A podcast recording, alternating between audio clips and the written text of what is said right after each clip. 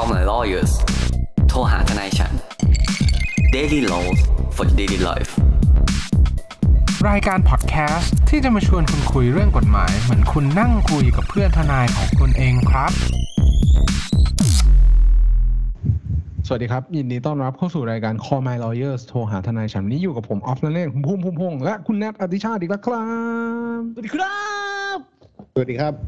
สวัสดีครับ คุณภูมิคุณแนทครับ กลับมาพบกับพวกเราอีกแล้วครับ ใน episode นี้ วันนี้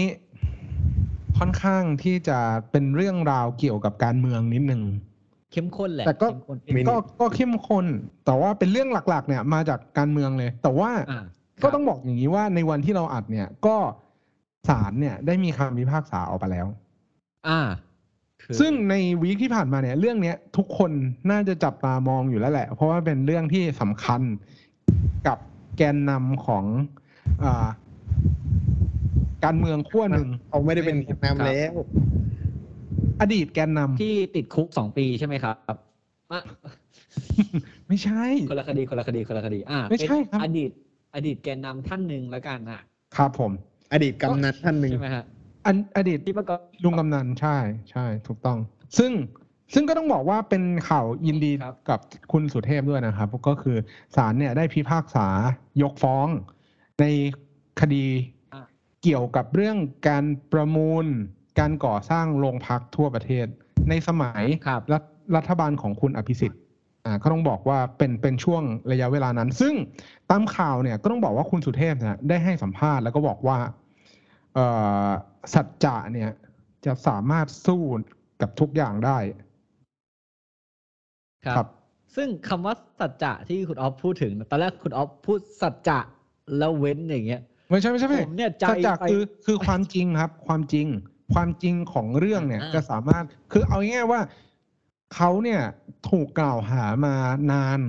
แล้วเขาก็เหมือนเสียกำลังใจว่าถูกกลันแกล้งด้วยเรื่องนี้แปดเก้าปีแปดถึงใช่เก้าปีเขาบอกว่า เขาโล่งใจแล้ววันนี้อืมใช่ครับว่า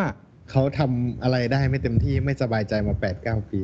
อืม แต่แต่เขาไม่น่าจะเป็นอะไรไหมครับ เพราะว่าจริงๆเขาจะไม่กลับมาเล่นการเมืองใช่ไหมถ้าผมจำไม่ผิด ใช่ครับ ซึ่งซึ่งเขาก็ยังยืนยันว่าเขาเคยกล่าวไว้แล้วว่า จะไม่กลับมาเล่นการเมืองอีก แต่ก็จะสนับสนุนพรรคการเมืองที่มาจากประชาชนอืมเพื่อที่จะเหมือนขับเคลื่อนการเมืองให้ดี กับการเมืองที่ดี อืม แต่ไม่ ตัวส่วนตัวไม่อาจจะไม่ได้ลงสมัครแล้ว โอเค แต่ไม่ว่าอย่างไรก็ตามเนี่ย วันเนี้ยมันอาจจะดูเป็นเรื่องของการเมืองเนาะแต่จริงๆเนี่ยมันเป็นเรื่องที่เกี่ยวกับราชการโดยตรงต้องพูดอย่างนี้ครับดีกว่าครับนะครับอืมเพราะคดีของคุณสุเทพเนี่ยเป็นคดีที่เกี่ยวกับการที่มีหลายคนกล่าวเนาะเขาไม่ผิดนะมีหลายคนเรียกพฤติกรรมพวกเนี้ยว่าการหัวประมูลครับอ่าหรือในภาษาที่เราเรียกกันเป็นภาษากฎหมายนะครับ ผมเราเรียกว่าการสมยอมการเสนอราคา อืมครับอ่าซึ่งคำว่าหัวเนี่ย ก็เป็นรากศัพท์เนาะจากประเทศจีนที่หลาย ๆ ครั้งเราใช้แทนตัวเองใช่ไหมฮะเพราะว่าอัวเรียกอ่านั่นครับนั่นอัวประมูล เอออัวประมูลคือ ผมผมประมูลเองไม่ใช่ฮั้วประมูลก็คือการแบบสมยอมกันนี่แหละเนาะแล้วก็เรียกว่าฮั้วครับอ่าผมซึ่งไอการสมยอมเนี่ยนะครับ หรือการ consent เนี่ยดีนะครับ แต่ในที่นี้เราไม่ได้แปลว่านั้นเนาะเราแปลว่าการแบบเหมือนครับเซ็ตผมราคาขึ้นมาอะไรนะครับครับซึ่งอืมถ้ามันเกิดขึ้นกับภาคเอกชน มันก็อาจจะแค่ถูกตั้งคำถามใช่ไหมครับ สมมติว่าผมเป็นบริษัทอ่าอะไรก็ตามเนี่ย ผมตั้งหาอ่าซัพพลายเออร์หาคนมาส่งของซื้อของเนี่ยผมเซ็ตราคาไว้ ผมผมจะเลือกคนที่ถูกใจที่มักเลือกคนชักคนไม่ได้ เลือกคนที่รักกับมักคนที่ชอบอย่างเงี้ย ผมก็สามารถทำได้ เลือกคนครับที่เขาให้ซองมาหนักเออ ผมสามารถทำได้ เพราะว่าเป็นภาคเอกชนไม่ได้มีกฎหมายอะไร รับรองอาจจะมีความผิดด้านอะอ่า ธรรมะ วินัย ครับวินัยธรรมาภิวิบาล นัยๆอาจจะธรรมอาจภิจะบาลอาจจะผิดได้ต้องดูแบบ มันมีพวกนี้บริษัทเอกชนก็ต้องมีฝ่ายคอมมานแอนไง อืมเดี๋ยวนี้อะ เดี๋ยวนี้ฝ่ายฝ่ายในในบริษัทเอกชนก็ต้องบอกว่าเพเรื่องราะพว่าวกเนี้ยก็เขาพยายามก็ยอมรับไม่ได้ การโกงการอะไรอย่างนี้ อืมก็ยอมรับไม่ได้ก็เป็นนโยบาย anti corruption กันไป ต่อต้านอ่าการทุจริตทั้งหมด ครับ ไม่ว่าจะเกิดขึ้นในส่วนไหนก็ตาม ทำว่ามีทำว่ามีอะ อ่าจะเป็นเรื่องเป็นเรื่องธรรมาภิบาลคุณแนทคุณแนทเป็นอดีต compliant ของบริษัทมหาชนนะเว้ยคุณออฟก็เป็นอยู่ทุกวันนี้ครับพวกคุณสองคนเนี่ยระวังตัวไว้นะครับ อย่าพูดอะไรมากในประเด็นของเอกชนนะครับผมอ่าซึ่งเอกชนเนี่ยมึงจะหัวจะอะไรกันเนี่ยถ้ามึงเป็นเจ้าของอะไม่ผิดเว้ยแต่ถ้าคุณเป็นแบบลูกจ้างอะอันนี้ผิดเลยนะเพอลูกจ้างเนี่ยจะโดนพวกแบบว่าอ่าคนจะเป็นช่อโกง หรือว่ายักยอกเงินของบริษัทอืมอะไรว่าไป แต่ครับครับแต่แต่แต่แต่ เวลาเขากินกันเนี่ย เอกชนมันก็กินระดับหนึ่งนะครับไอ้บริษัทมหาชนก็กินกันระดับหนึ่งแต่สิ่งที่เกิดขึ้นกับรัฐไทยครับ ที่ต้องมีกฎหมายขึ้นมาเนี่ยครับเพื่อที่จะป้องกันเนี่ยไอการอ้วหรือหัวประมูลเนี่ยนะครับ ผมก็คือเป็นการป้องกันพวกเมกะโปรเจกต์อืมคุณออฟคุณนัทเคยไหมครับ ขับรถผ่านเส้นทางวิภาวดี เห็นอ่าคล้าย ๆ ประตูหรือเห็นเสาหินเหมือนสโตนเฮนจ์อุ ตั้งโมงค์อยู่ ฝัง เออ ก็คือความหวังผมดีโฮปเวลผมไม่รู้ว่าสะกดไง ผมไม่รู้ แต่ผมว่าเป็นการหวังดีแล้วกันนะครับผมก็คือครับ เป็นโครงหวัการงว่ามันจะดี หวังว่ามันจะเกิดสิ่งที่เป็นดี ของดูต่างหน้า เป็นของดูต่างหน้า หวังว่าบมันอกจะบอกใช่ทางเพราะว่า ทางซ้ายมือสุดจะพบว่าอยู่ทางซ้ายมืออ่าเราไปดอนเมืองใช่ทางขวามือจะมีตอมอขึ้นเด้งเด้งเด้งเด้งเออคือครบ ครบ ใช้คำว่าครบ นะครับ ก็ทั้งครบเวลทั้ง Airport Rail Link เนาะก็มันก็เกิดเหตุการณ์ขึ้นซึ่ง เวลามันเกิดเหตุการณ์ที่รัฐต้องใช้เงินอย่างเงี้ยครับเขาก็ต้องมีคนมามอนิเตอร์เนาะเพราะอดีตเนี่ยอาจจะไม่มีคนมอนิเตอร์ไม่มี regulator ไม่มีคนมาจำกัดดูแลใช่ไหมครับหลังจากนั้นมีการออกพรบครับเกี่ยวกับการป้องกันการสมยอมการเสนอราคานะครับผมครับก็คือเรียกการโฮปประมูลนี่เองนะฮะซึ่งไอการโฮปประมูลเนี่ยถ้ามันทำโดยเอกชนไม่ผิดนี่ผมบอก ก็ไม่ได้ผิดมากอะผิดธรรมพิบาลนะว่าไป นะครับ แต่ถ้ามันทำโดยรัฐบาล มันมีความผิดถูกไหมครับอ่าเพราะว่าเพราะว่าหลักๆเงินมันไม่ใช่ของคนตัดสินใจ อ่าอืมคือถูกต้องถ้าใครใช่ถ้าคุณไปเจอข้าราชการ หรือคุณไปเจอพวกนักการเมืองที่บอกว่าเฮ้ยเดี๋ยวผมอนุมัติโครงการให้คุณเท่านั้นเท่านี้อะไรเงี้ยอย่าไปเชื่อเขาบอกเขาเลยว่านี่เงินกูทั้งนั้นนะครับเพราะเป็นเงินภาษีประชาชนทั้งหมดนะครับ คุณไม่ต้องไปรู้สึกว่าเฮ้ยเขามีอำนาจอะอ่าอนุมัตินั่นอนุมัตินี่เนาะอ่าเขาเป็นแค่ตัวกลางคอยจ่ายเงินให้เราเฉยๆ นะครับ แต่พอมันเกิดเหตุการณ์อย่างนี้ขึ้นคุณออฟคุณแนทมันก็มีกฎหมายเข้ามาเกี่ยวข้องถูกไหมทั้งกฎหมายที่เป็นกฎหมายอาญาและกฎหมายที่เป็นพรบเฉพาะครับก็คือพรบป้องกันการสมยอมเนี่ยนะครับ ผมนะครับ ในการครับเสนอราคา เราไปที่อะไรก่อนดีคุณออฟแนทเราจะเล่าข่าวคุณสุเทพก่อนไหมอืมเราอะเราเล่าลงมันลงในเนื้อหานิดเล่านิดหน่เล่าอยแบบเบาๆก็ได้ครับๆเพอืราะมว่าเบาๆก็ได้ครับ ก็คือเรื่องราวเนี่ย เรื่องราวมันเกิดขึ้นจากเบามากเลยใช่ไหม เบาๆเบาๆเดี๋ยวไม่ได้ยินคุณภูมินี่ก็ขอขอเอาปกติทุกดอก แล้วเดี๋ยวผมจะปิด EP นี้ยังไงเนี่ยครับได้ได้โอเค เรื่องราวของของคดีเนี้ยครับ ก็คือเป็นการอนุมัติงบประมาณให้สำนักงานตำรวจแห่งชาติแหละว่าก็คือคณะรัฐมนตรีเนี่ยได้มีการจัดสรรงบประมาณมาแล้วว่าให้มีการอ่ารีโนเวทแล้วก็ก่อสร้างหรือว่าปรับปรุงตัวตัวอ่าสถานีตำรวจและรวมไปถึงที่พักของของของนายตำรวจทั้งทั้งทั่วประเทศเนี่ยแหละ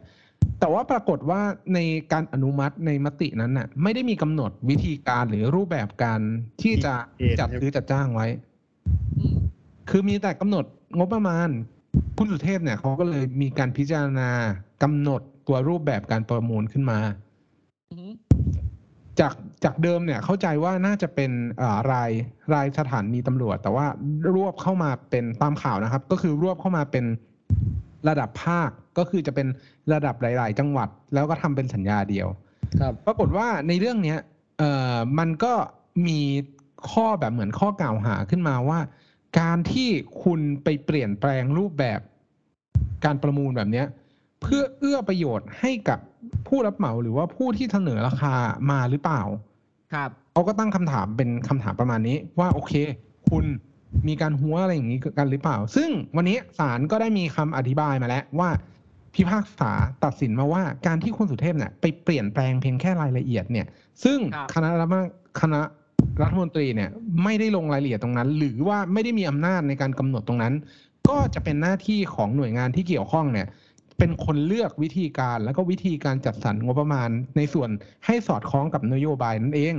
ไม่ได้มีความผิดอะไร ไม่ได้เป็นการทุจริตหรือว่าอ่าคือเข้าข่ายว่าเป็นการใช้อำนาจในตำแหน่งอะ โดยไม่ชอบแล้วทำให้เกิดความเสียหายใด ๆ ซึ่งอืมพอตัวอ่าคุณสุเทพที่ดำรงตำแหน่งนายกในวันนั้นนะครับครับ รองนายกรัฐมนตรี รองนายกรัฐมนตรีที่มีอำนาจโดยตรงเนี่ย ไม่ผิด เพราะฉะนั้นเนี่ยก็ตัวผู้รักษาการหรือจำเลยที่จำจำเลยที่ สองที่สามที่สี่ที่เป็นเหมือนเจ้าอ่าข้าราชการตำรวจชั้นผู้ใหญ่ระดับสูงเนี่ยที่เกี่ยวข้องกับอันเนี้ยก็ไม่ได้ผิดตามมาด้วยหนึ่งถึงแล้วก็หใช่ก็คือก็คือเหมือนว่ารอดทั้งหมดยกแผงครับแล้วก็ตัวจำเลยตัวจำเลยที่ห้าที่หกที่เป็นผู้รับเหมาหรือว่าบุคคลที่เกี่ยวข้องเนี่ยครับ ก็ ในเมื่อตัวคนที่กระทำความผิดหรือว่าคนที่ถูกเอ่อคนที่ถูกกล่าวหาแล้วกัน เราใช้ก็ว่าอืมคนที่ถูกกล่าวหาเนี่ย ไม่มีความผิด เพราะฉะนั้นจำเลยที่ห้าที่หกที่ถูกฟ้องเป็นผู้สนับสนุนเนี่ย อันนี้เดี๋ยวเรามาคุยกันว่าทำไมเขาถูกถูกฟ้องเป็นผู้สนับสนุนเนี่ย ก็ไม่มีความผิดไปด้วยตามคำพิพากษานี้ อ่า เรื่องราวมันก็จะเป็นประมาณนี้ก็คือ ไม่มีความผิด ผมก็สรุปคร่าวๆประมาณนี้ครับ ก็ติดตามตามข่าวได้เนาะ ว่ารายละเอียดของคดีมันเป็นยังไง ครับ ซึ่งเอาง่ายๆก็คือเหมือนเขามีงบมาให้ทำโรงพักกับที่พักตำรวจเนี่ยแหละอืมคือแต่เขากำหนดไปแค่งบคุณสุเทพก็อะกำหนดแค่งบเพื่อความรวดเร็วงั้นกูกำหนดเลย ว่าให้ทำวิธีตามหนึ่งสามสี่อย่างนี้ อ่ามีการจับประมงประมูลเสร็จปุ๊บคราวนี้พอโรงพักมันสร้างไม่เสร็จใช่ไหมคุณอ๊อฟเขาก็เลยอืมตั้งข้อสงสัยว่ามึงโกงวะเนี่ยอืมโกงกันทั้งสายวะเนี่ยอะสุดท้ายก็มีผลออกมาแล้วว่าอืม ก็คือก็เกือบสี่อะมาแบบ คือถ้าตอนนั้นคุณไปที่ไหนเนี่ย ก็จะมีแต่มีแต่โครงสร้างปะใช่ไหมอะผมผมต้องให้เกร็ดความรู้นิดนึงนะครับ เกี่ยวกับโรงพักที่คุณแนทสอนผมมาเสมอนะครับ ผมเนี่ยนะครับ ขับรถกับคุณแนทหลาย ๆ ครั้งนะครับ มักจะได้รับการจอดแถวแถวๆโรงพัก ไม่ได้ทำอะไรนะครับ คือจอดซื้อของอะไรเงี้ยนะฮะแล้วคุณแนทก็จะบอกว่าเฮ้ยภูมิขอใช้คำแบบเดี๋ยวผมแปลงคำสุภาพแล้วกัน มันจริงไม่ได้ยาวใครกว่านี้เฮ้ยภูมิคุณปวดฉี่หรือเปล่าครับ ถ้าคุณปวดฉี่เนี่ย คุณสามารถไปฉี่ได้ทุกที่โรงพักทุกที่ในประเทศไทยนะครับอะซึ่งผมก็แบบยังไงวะคุณแนทคุณแนทก็บอกผมว่าเนี่ยอะเดี๋ยวลงไปเลยนะผมก็เดินลงไปฉี่กันสองคน คุณแนทก็บอกว่าเห็นไหมโรงพักเนี่ย บริการประชาชนอย่างดีเพราะฉะนั้นต่อไปนี้นะครับ ไม่ว่าคุณจะปวดปัสสาวะอุจจาระหรือคุณอยากเข้าอะไรอย่างเงี้ย คุณขับผ่านโรงพักก่อนปั๊มน้ำมัน ผมแนะนำเข้าไปเลย อืม ถ้าคุณตำรวจเข้ามาคุณตอบเขาตรงๆนะครับ ว่าผมมาฉี่มาอึมาอะไรก็ว่าไป ไม่ต้องไปโกหกไม่ต้องไปเขินอาย เพราะว่าเดี๋ยวเขาก็จะตกใจว่าคุณเข้ามาทำไมเนาะ ครับ เดี๋ยวห้องแล้วห้องน้ำสะอาดนะครับเดี๋ยวนี้ตั้งแต่มีการปรับปรุงที่คุณสุเทพไปไปเริ่มโครงการไว้เนี่ยห้องน้ำนี้สะอาด ผมไปโรงพักโรงพักก็คือตอนสายตำรวจอะนะผมไปโรงพักแถวๆแบบชนบุรีอย่างเงี้ย ห้องน้ำสะอาดเนียบ เอานิ้วไปขูดนี่ดังแบบเย็ดเย็ดเย็ดเย็ดเย็ดเลยโอ้โหแบบสะอาดดีมากนะฮะซึ่งไม่ได้เกี่ยวอะไรกับ กันเรื่องนี้ครับมันเอานิ้วถูห้องน้มันมันถือว่ามันมันดูสะอาดมากไงเหมือนโรงแรมอะไรเงี้ยนะครับ ก็คุณก็ลองใช้บริการนี้ดู ถือว่าคุณแนทแนะนำอะถ้าสมมติต้องตำรวจถามว่าคุณรู้ได้ไง คุณบอกคุณแนทก็ได้อะคุณแนทจากทีมเราเป็นคนแนะนำคุณอะไรอย่างเงี้ยครับนะฮะซึ่งคนก็ตั้งคำถามคุณสุเทพว่าสุเทพโกงหรือเปล่า แต่สุดท้ายก็ออกมาแล้วคุณสุเทพไม่ได้โกง เพราะว่าเขาทำตามระเบียบนะครับ ผม อะคราวนี้เรามาพูดข้อกฎหมายนิดนึง ไอการโฮปประมูลเนี่ยมันมีพรบบอกชัดเจนเนาะอะอันนี้ผมจะข้ามพรบแล้วกันพรบคือ มันก็ไล่เอาง่ายๆฮะตั้งแต่แบบใครเป็นคนเสนอราคาให้โกงเจ้าหน้าที่คนที่รับำมันประมาณบอกขั้นตอนคร่าวๆ และขั้นตอนพวกนี้แหละ คือการโกงถูกคือเราต้องบอกว่ามันออกปี 42อะอืมแล้วมันออกหลังจากปี 40 ใช่ไหมฮะก็ตอน4อะใช่4 42ก็หลัง40 อยู่แล้วช่วง40เนี่ย มันเกิดต้มยำกุ้งเนาะประเทศไทยเนี่ยสร้างไม่กับโปรเจกต์เยอะแล้วไม่สามารถพยุงตัวเองได้นะครับครับเพราะฉะนั้นในการจะประมูลเนี่ยเขาก็มาตรวจสอบว่าเอ้ยมันมีหลายโครงการที่สร้างไม่เสร็จนะ เราใช้เงินจ่ายเงินเกินตัวอืมเป็นการสมยอมหรือเปล่าอะครับ แต่การหัวประมูลเนี่ย ส่วนใหญ่มันไม่ค่อยเกิดปัญหาครับ ถ้าคุณหัวไปแล้วคุณทำตามสัญญาได้ ประเทศได้ประโยชน์สร้างเสร็จก็คือจบอืมเออคือสร้างเสร็จภายในงบ อะ ก็โอแต่เคสร้างเสร็จต้องต้อง อยู่ในระยะเวลาประกันด้วยนะ คือระยะในระยะประกันก็ไม่มีการเสียหายเกิดขึ้นนะอืมเราเราเรามาสรุปเรื่องเรื่องเรื่องความสัมพันธ์ภายหลังจากที่มีการประมูลไปเสร็จแล้วก็ได้นะ ก็คือง่ายๆพอหลังจากที่ได้ผู้ชนะหรือว่าผู้ชนะในการที่จะเข้าไปรับงานจัดซื้อจัดจ้างมาเสร็จปุ๊บเนี่ยเขาก็จะไปเซ็นสัญญากันเหมือนเหมือนนิติบุคคลปกตินี่แหละ ว่าคนเนี้ยรับจ้างเหมือนรับจ้างก่อสร้างบ้านธรรมดาเนี่ย เพราะฉะนั้นเนี่ย เวลาถ้าสมมุติว่าผู้รับเหมาเนี่ยมันสามารถทำตามเงื่อนไขที่กำหนดไว้ได้ครบทุกข้อ ส่งงานตรงเวลาสเปคไม่บิดเบี้ยว เหล็กครับไม่บาง หรือแบบมีการ maintenance ดูแลให้ตาม ไม่สับไส้ ไม่สับไส้แบบ โอ้ข้างในไม่สอดไส้เนี่ยอะผมไม่เล่นดีกว่าผมผมจะเล่นมุกพ้องเสียงซะหน่อยเดี๋ยวผมว่ามันมันหยาบคายไปหน่อยไม่เป็นไรต่อไม่สต่ออนครับ ครับครับครับครับก็ก็คือถ้าสมมุติว่าเขาเนี่ยผู้รับเหมาก่อสร้างหรือว่าผู้ที่ชนะการประมูลเนี่ยสามารถอะทำได้ตรงตามสเปคที่กำหนดไว้เนี่ย ไม่มีปัญหาเลย เพราะว่าครับมันก็ถือว่าคุณได้ส่งมอบงานที่เป็นความต้องการของรัฐบาลน่ะ หรือว่าหน่วยงานรัฐนั้นน่ะ ให้เรียบร้อยหมดแล้ว สิ่งที่มันจะเกิดขึ้นเนี่ย ก็คือคุณไปสัญญาหรือว่าคนลงนามในสัญญาไว้แล้วหนึ่งมีการหนีหนีงาน หนีงานคืออะไรครับคุณภูมิยังไม่เสร็จ หนีงานคือว่าวันนี้ไม่ไปทำงานครับ ก็คือว่าเฮ้ยฉันเนี่ยนะ ที่จะต้องแบบไปทำงานทุกแต่โมงเช้านะครับ ก็นอนก็สร้างไม่เสร็จก้โงไม่ทำงานนะครับอืมเอาเอาเอาตอบตรงเฉยเลยนั่นแหละครับ ก็คือการที่เขาสร้างไม่เสร็จแล้วก็ทิ้งไปนั่นเองนั่นคือการหคนีรับงาน ก็คือทิ้งครับทิ้งทิ้งงานนั่นแหละ ก็คือวันเนี้ยสร้างอยู่พรุ่งเนี้ยไม่มาแล้วขึ้นตอหม้อแล้วแต่ถนนไม่มีอะเออหรือ หรือบาง บางบางครั้งก็คือเหมือนรับเงินงวดแรกไปอะแล้วยังไม่ได้เริ่มการก่อสร้างก็ไปเลย งวดแรกห้าสิบเปอร์เซ็นต์มันก็บินเลย ประมาณนั้น ครับ ซึ่งมีหนึ่งซึ่งคำถามครับ ครับ สมมุติว่าเราเนี่ย เป็นผู้ที่ดำรงดำรงตำแหน่งใหญ่โตในรัฐบาล แล้วเกิดมีเมกะโปรเจกต์ขึ้นมา เปิดให้เขายื่นซองประมูล ครับผมผู้ที่เข้ามาประมูลเนี่ยเป็นบริษัทเครือญาตินี่ถือว่าหัวไหมเอ่อถ้าถามผมเนี่ยถ้าที่ผมเข้าใจเนี่ย มันมีข้อกำหนดมั้งเดี๋ยวคนนี้ผมเซิร์ชไว้นะผมเข้าถ้าผมเข้าใจถ้าจำไม่ผิดนะมันไม่สามารถเป็นคนที่เป็นคนรอบข้างโดยตรงของตัวรัฐมนตรีหรือคนนั้นที่ตัดสินใจได้ไกลๆหลานเหลนอย่างเงี้ยผมว่าไกลอาจจะได้ ผมว่าไกลอาจจะได้ในความรู้สึกผมไกลอาจจะได้ แต่ถ้าแบบเป็นญาติเป็นแบบร้องลูกพี่เมียอะไรอย่างเงี้ยอาจจะไม่ได้ แต่แต่ทั้งนี้ทั้งนั้นเนี่ย ผมว่าจุดตัดของมันเนี่ย ไม่ได้อยู่ที่ว่าเป็นญาติหรือเปล่า จุดตัดของมันคือ อีญาติเนี่ย ขอโทษที่ใช้คำว่าอีนะครับ อีญาติเนี่ย มึงประมูลด้วยราคาที่ต่ำสุดหรือเปล่า ไม่ไม่ไม่คือเพราะคือการยื่นประมูลเนี่ย ไม่ใช่ว่ายื่นต่ำสุดแล้วจะได้นะเว้ยอืมเข้าใจ เข้าเข้าใจครับเข้าใจคือคุณต้องน่าเชื่อถือด้วยอะไรอย่างเงี้ยผมผมเข้าใจแต่คือแบบ สมมุติว่าคุณกับไปน่าเชื่อถือนะครับ แล้วคุณก็แบบอะประมูลต่ำไม่ได้ต่ำสุดอย่างเงี้ยแล้วคุณได้ อันเนี้ยผมว่ามันเกิดข้อสงสัย เออ คือนะครับต้องบอกงี้คุณภูมิบางงานเนี่ย มันขึ้นอยู่กับคุณสมบัติของคนบางคนหรือว่านิติบุคคลบางคนหรือว่าประสบการณ์ทำงานของเขา แต่เพียงอย่างเดียว reference เพราะนะใช่ เพราะฉะนั้นแล้วเนี่ยเขาเรียกว่าคุณสมบัติของผู้ประมูลเนี่ยมีความสำคัญมาก มากว่าตัว qualification ที่จะ ต้องกำหนดว่าคุณจะต้องมีประสบการณ์การก่อสร้างมาแล้วกี่ปีเมกะโปรเจกต์แบบนู้นแบบนี้ยังไง เพราะฉะนั้นแล้วเนี่ยสิ่งที่บริษัทใหญ่ ๆ หรือบริษัทที่เคยได้เมกะโปรเจกต์ไปในอดีตเนี่ยเขามีโปรไฟล์อยู่ เออเขามีโปรไฟล์ไงเขาก็จะได้อยู่เรื่อยแล้วการประมูลอย่างเงี้ยก็คือมันต้องดูว่าเป็นใครใช่ไหมเป็นใครนี่คือไม่ใช่ลูกเต้าเหล่าใครถูกป่ะต้องมีสเปคตรง ตรงกับตามที่เขาต้องคือการเหมือนใช่ไหมกับครับคุณคุณสมบัติต้องผ่านอย่างเช่นอะยกตัวอย่างคือถ้าเกิดเราต้องการเปิดประมูลผู้นำเข้าวัคซีนๆอืมต้านโควิดอย่างเงี้ย บริษัทที่มายื่นก็บริษัทที่มายื่นอย่างเงี้ย ก็คงไม่ต้องเป็นไม่มาแบบวัตถุประสงค์บริษัทเป็นบริษัท รับเหมาก่อสร้างมันก็ไม่ใช่ไง อืมอ่าอ่าครับก็เข้าต้องใจเป็นเป็นทางแบบค้าเครื่องมือแพทย์อะไรเภสัชกรรมอ่าครับผมครับ เห็นโอด้วยเคผมก็โล่งอก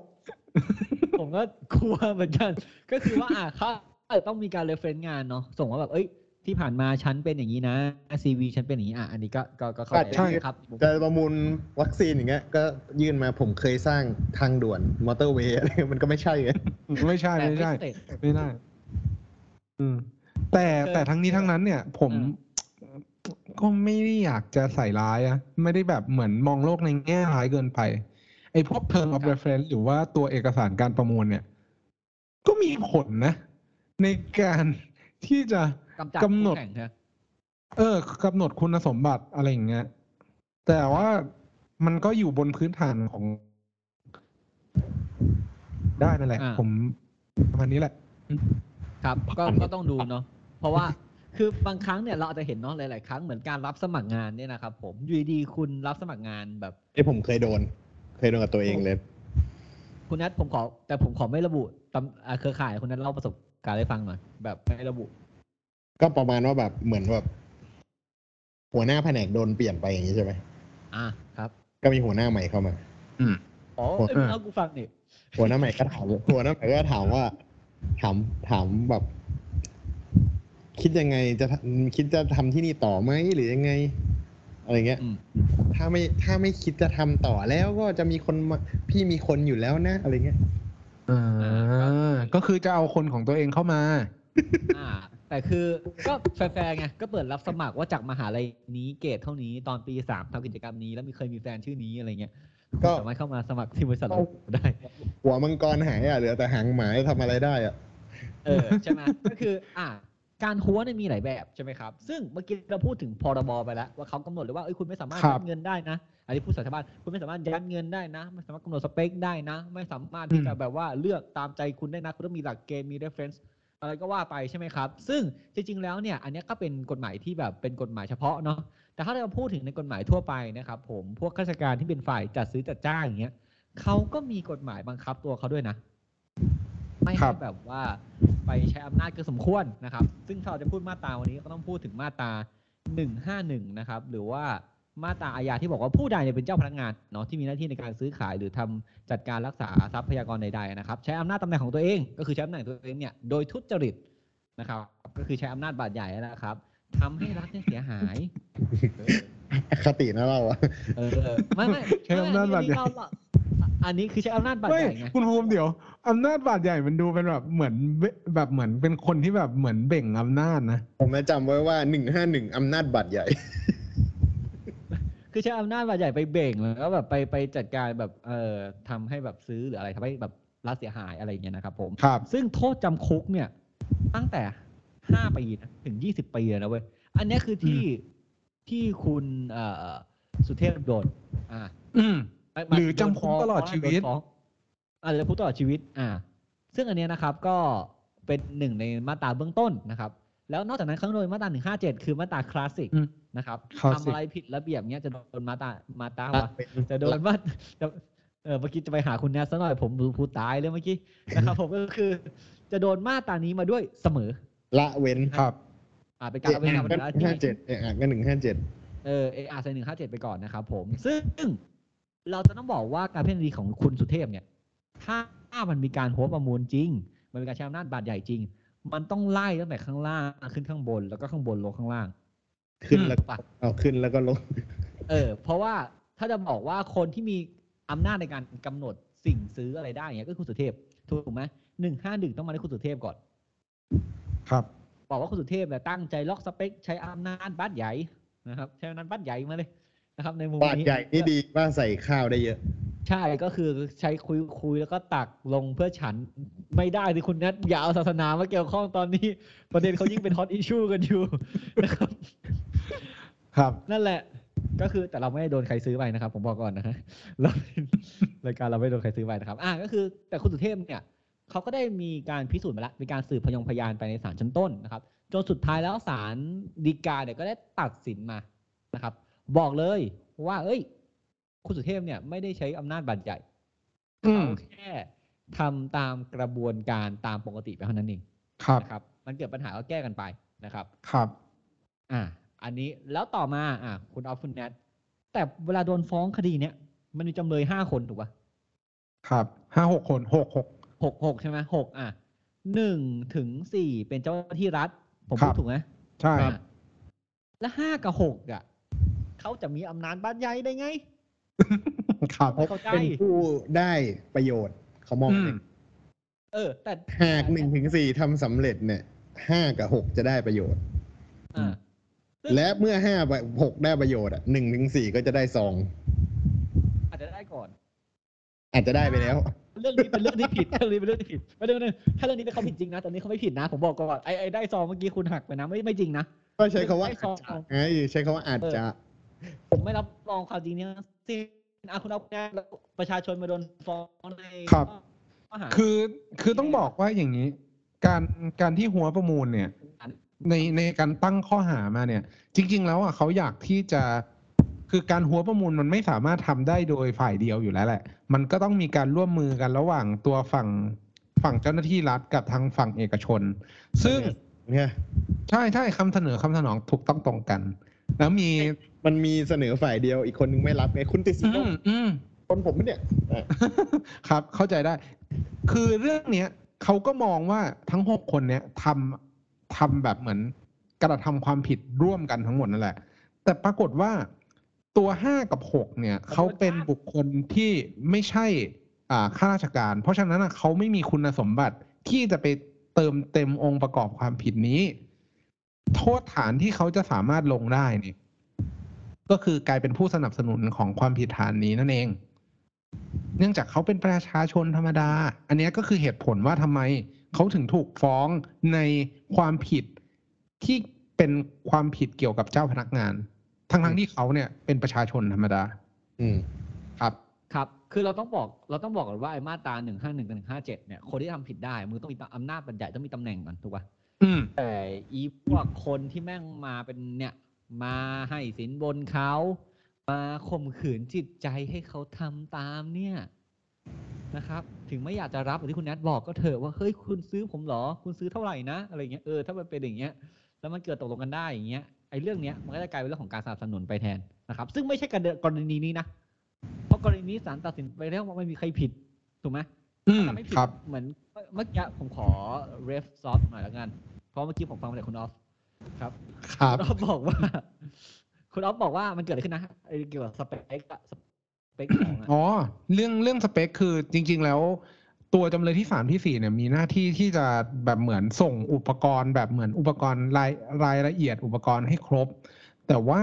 รายละเอียดอุปกรณ์เนี้ยไม่ได้ถูกยื่นเข้าไปในในรายการที่จะต้องประมูล แต่ว่าปรากฏว่าครับศาลเนี่ยก็พิพากษามาแล้วแหละว่า จริง ๆ แล้วการยื่นประมูลเนี่ยเป็นการยื่นประมูลด้วยราคาของจำเลยที่ห้าเอง ก็คือตัวภาคเอกชนเป็นคนเสนอมาเอง ถึงแม้ว่าจะมีรายละเอียดครบถ้วนเนี่ยก็ไม่ใช่สาระสำคัญหรือว่าเปลี่ยนแปลงรายละเอียดในการประมูลไป เพราะฉะนั้นเนี่ยก็ไม่ได้ถือว่าตัวจำเลยที่สามที่สี่ที่เป็นคณะกรรมการในการพิจารณาเนี่ย มีความผิดหรือว่าบกพร่องในหน้าที่นั่นเองนี่มันเป็นอย่างนี้แหละอ่าก็คือ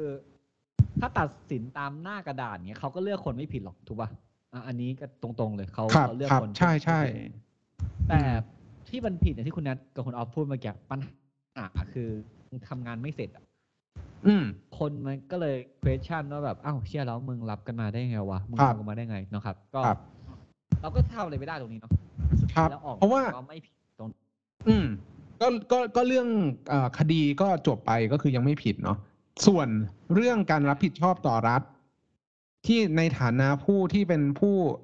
รับเหมาก่อสร้างเนี่ย ก็ไปรับกันตามสัญญาว่าจ้างอะไรกันไป ก็ตรงนั้นก็จะเป็นเรื่องทางแพ่งอ่า ที่ที่ที่ทางบริษัทผู้รับเหมาเนี่ยก็จะต้องรับผิดชอบชดใช้ค่าเสียหายที่ทำให้ไม่เสร็จหรืออะไรอย่างเงี้ยกันต่อไป ซึ่งก็เป็นอีกเรื่องอีกอีกมุมหนึ่งแล้วกัน ซึ่งต้องบอกอย่างนี้ก่อนว่า คดีนี้เนี่ยเป็นเป็นการตัดสินของอ่า ศาลดีกาแผนกผู้ดำรงตำแหน่งทางการเมืองเนาะซึ่งยังมีโอกาสที่คณะกรรมการปปชเนี่ย สามารถอุทธรณ์ได้อีกลื้อได้ครั้งลื้อได้เออก็คืออุทธรณ์ให้ทบทวนว่าที่ที่นั้นได้ แล้วเราก็ค่อยมาดูครับว่าว่าว่าจะมีการอุทธรณ์หรือว่าจะมีการตัดสินเป็นยังไง แต่ว่าในวันนี้เนี่ยก็ต้องถือว่าคุณสุเทพ ยังเป็นผู้ที่ไม่ได้กระทำความผิดอืมก็ ก็ก็ต้องอีกก็ก็ต้องบอกว่าครับนักกฎหมายเขาเก่งถ้าถามผมนะอืมทนายครับ เขาเก่งเก่งมากๆเลยแหละเขาเก่งกว่าเก่งกว่าเราด้วยเออคือเป็นผมอาจจะสู้ได้ไม่ได้ขนาดนี้นะครับ ครับ แต่ถ้าหลายๆคนอาจจะรู้สึกว่าเอ้ยแล้วถ้าเขาอุทธรณ์ไปจะเป็นยังไงเนี่ยผมต้องบอกว่าการสืบพยานเนี่ย มันทำแค่ศาลชั้นต้นเนาะ ครับ ที่เหลือก็ว่างกันด้วยกระดาษเลยนะครับ ว่ากระดาษกระดาษไม่ได้หมายถึงว่าแบงค์นะฮะ กระดาษหมายถึงว่าแบบคำฟ้องคำอะไรเงี้ยการเขียนอุทธรณ์อะไรอย่างเงี้ยนะครับ ผมตกใจเลยว่ากันด้วยกระดาษนี่ไม่ใช่แบงค์เอ้ยไม่ก็ก็ต้องบอกเด็กเข้าใจผิดเดี๋ยวหาว่าเราเหน็บแนมอีกอะไรอย่างเงี้ยอืมอืมอืมเข้าใจได้ครับ ซึ่งก็ต้องให้ความยุติธรรมกับคุณสุเทพแล้ว ว่าศาลพิพากษาเรียบร้อย ก็ครับอ่าผมก็ยินดีด้วยครับ ก็ถือว่าความจริงเนี่ย ก็จะมาต่อสู้แล้วก็พิสูจน์ อ่าในสำหรับทุกๆคนเองครับ ครับสัจจะสัจจะสัจจะอะไรเงี้ยนะครับ ก็เอาเราจะต่ออีกสักหน่อยไหมเรื่องคดีที่เกี่ยวข้องอะไรเงี้ย อ่า ในเมื่อทั้งสองคนไม่ตอบกระทีจากทนายคุณแล้วนะครับ ผม ว่าการที่คุณจะรับประมูลของตัวรัฐเนี่ย คุณทำไม่เสร็จเนี่ย แล้วคุณมีแผลเขาจะบอกว่าคุณโกงประมูลนะผมมีคแฟรัวกที่ต์แปลว่าสมใช่ครัวที่แปลว่าสมยอมอะ ไม่ใช่ที่ครัวที่แปลที่ข่าวอแถวดมอะครับวันที่ 7 พฤษภาคม 2566 คือวันที่จะเลือกตั้งรัฐบาล เฮ้ยเขาประกาศมาแล้วเหรอเขาเคาะออกมาแล้วครับ โอ้โหเป็นเคาะเจ็ดครั้ง วันที่เจ็ดพฤษภาคม ทุกท่านครับ วันที่เจ็ดพฤษภาคมเป็นการเลือกตั้งรัฐบาล คุณอดทนถ้าเอามาถ้าถ้าถ้าตอนนี้อยู่ครบวาระก็จะเลือกตั้งวันที่อะ7พฤษภาถ้าไม่มีการยุบสภาก่อนเนาะ ใช่คุณ ผมว่าท่านนายกรักษาการแข็งแรง ผมชอบนะครับ ผมใส่ยีแล้วก็คือใส่ยีแล้วด้วย แล้วก็ใส่ AirPod นะครับ ซึ่งนะครับ ถ้าคุณ อันนี้ อันนี้ไม่เกี่ยวกับเรื่องอะไรนะ อันนี้ขอขอ personal ล้วนๆสี่ปีที่ผ่านมา คุณทนอะไรไว้นะครับ เงินในกระเป๋าคุณน้อยลงมึงทไหมนแค่สี่มึงทนแค่สี่ปีเหรอะไม่ไม่ไม่ไม่ก็ เขาเพิ่งจะไม่รู้ว่าเขาเพิ่งจะนับหรือเปล่ายังไม่สิ้นเดือนเขาเพิ่งพักงานกันไม่ใช่เหรอก็เราไม่รู้ว่าเขานับเมื่อไหร่คุณแนทใช่ปะล่ะเออพูดยากอะเราก็ต้องสี่ปีไว้ก่อนแล้วกัน safe safe ๆเดี๋ยวบอกว่าหลายปีเดี๋ยวจะเป็นการหมิ่นถ้าศาลออกมาไม่ตรงกันนะครับ คุณทนอะไรไว้ เงินในกระเป๋า คุณน้อยลงหรือเปล่า คุณถูกเลิกจ้างจากที่ทำงานหรือเปล่า คุณได้รับวัคซีนครบหรือไม่ครับ คุณได้รับเงินชดเชยกับเขาหรือไม่ คุณใช้คนละครึ่งหรือเปล่า คุณไปเที่ยวด้วยกันจากใครหรือไม่ คุณด่าเขาแต่คุณใช้คนละครึ่งหรือเปล่า เออ ประเทศนี้ จากวันที่คุณเลือกเขาวที่แล้วเนี่ย มันอยู่ข้างหน้าหรือข้างหลังจากจุดเดิม คุณชอบแนวทางของเขาไหม ผมให้จากคุณเสรีนะฮะคุณภูมิไม่ชอบจากการพูดแล้วไม่ไม่พูดแต่แล้ววันที่เจ็ดวันสุดท้ายนะครับ วันที่เจ็ดพฤษภาสองห้าหกหกคุณนัทพูดเมื่อกี้ถ้าผิดก็ไปแก้กันเองนะครับ เรามีนัดไปเลือกตั้งครับ เลือกคนที่ใช่ เลือกพักที่คุณจะชอบก็ชอบไป ผมไม่รู้มีกี่ใบตอนนี้ สุดท้ายแล้วจะสองใบหรือเปล่านะฮะก็ ยังไงก็ตาม ไม่ว่าใครจะยังไงอะฮะมาเที่ยวแน่ยังแพ้ลา เพราะฉะนั้นเชิญคุณรอบครับ ลาไปก่อน ก็หวังเป็นอย่างยิ่งว่าท่านผู้ฟังทุกท่านจะสนุกไปกับพวกเราใน episode นี้ หากท่านผู้ฟังท่านใดมีข้อสงสัยข้อเสนอแนะ สามารถติชมฝากหาพวกเรา Call My Lawyers ได้ที่เพจ Facebook YouTube หรือช่องทางที่ท่านรับฟังอยู่ในขณะนี้ครับสำหรับวันนี้ต้องขอลาไปก่อน สวัสดีครับ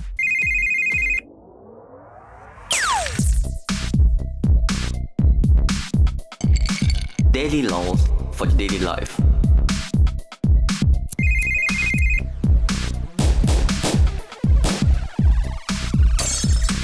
Daily laws for daily life.